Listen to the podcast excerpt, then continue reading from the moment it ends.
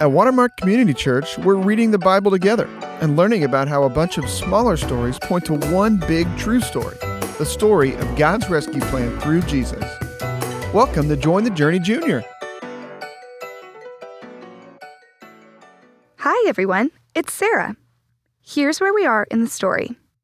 Solomon was given more wisdom than anyone that ever lived.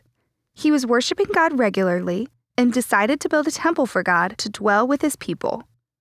God was pleased with what Solomon built, so he agreed to dwell there in the temple as long as the Israelites continued to worship him alone and not the idols that the nations around them were worshiping. Solomon praised God for allowing him to build this temple. Then he continued to rule with the wisdom God gave him.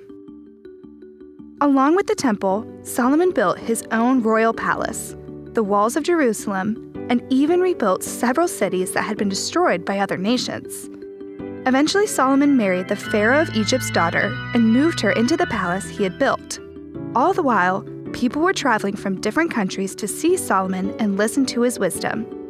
Many would bring extravagant gifts to thank him for sharing his wisdom, but some came to test his wisdom with questions.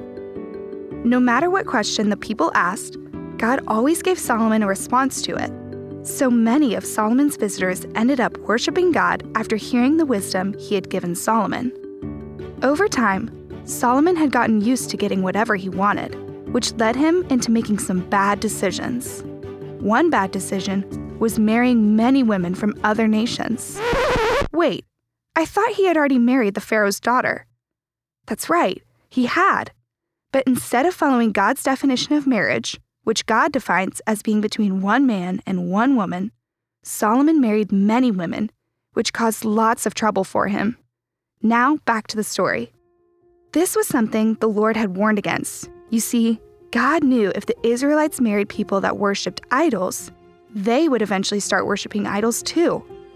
So not only was Solomon married to more than one woman, but many of his wives were from other nations that worshipped idols. And guess what? In his old age, Solomon's heart had fully turned from the Lord, and he started worshiping idols. He even built shrines for some of the idols he worshipped. This angered the Lord, because he had warned Solomon about this exact thing. So God told Solomon that he was going to tear the kingdom away from his family. But to honor the promise God made to David, God said he wouldn't do it while Solomon was still alive, and he wouldn't tear the kingdom fully away. God would remove most of the kingdom from one of Solomon's sons once they were king.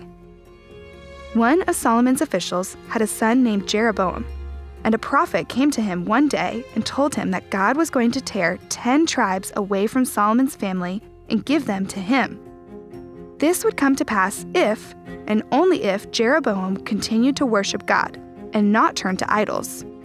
Soon after, Solomon tried to kill Jeroboam, so Jeroboam fled to Egypt and stayed there until Solomon died. After being king of Israel for forty years, Solomon died, and his son Rehoboam took the throne. But you'll have to join us next time to hear what happens when Rehoboam was king. For now, let's review today's story with a few questions. Question one. What did most people do after coming and listening to Solomon's wisdom?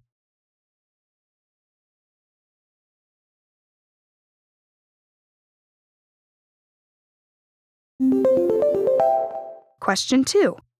What do you think turned Solomon's heart away from the Lord?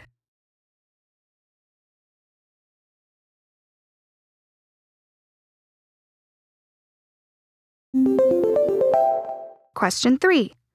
Ask your parents what things they are tempted to idolize or make more important than their relationship with God. Then pray for them, asking God to help them.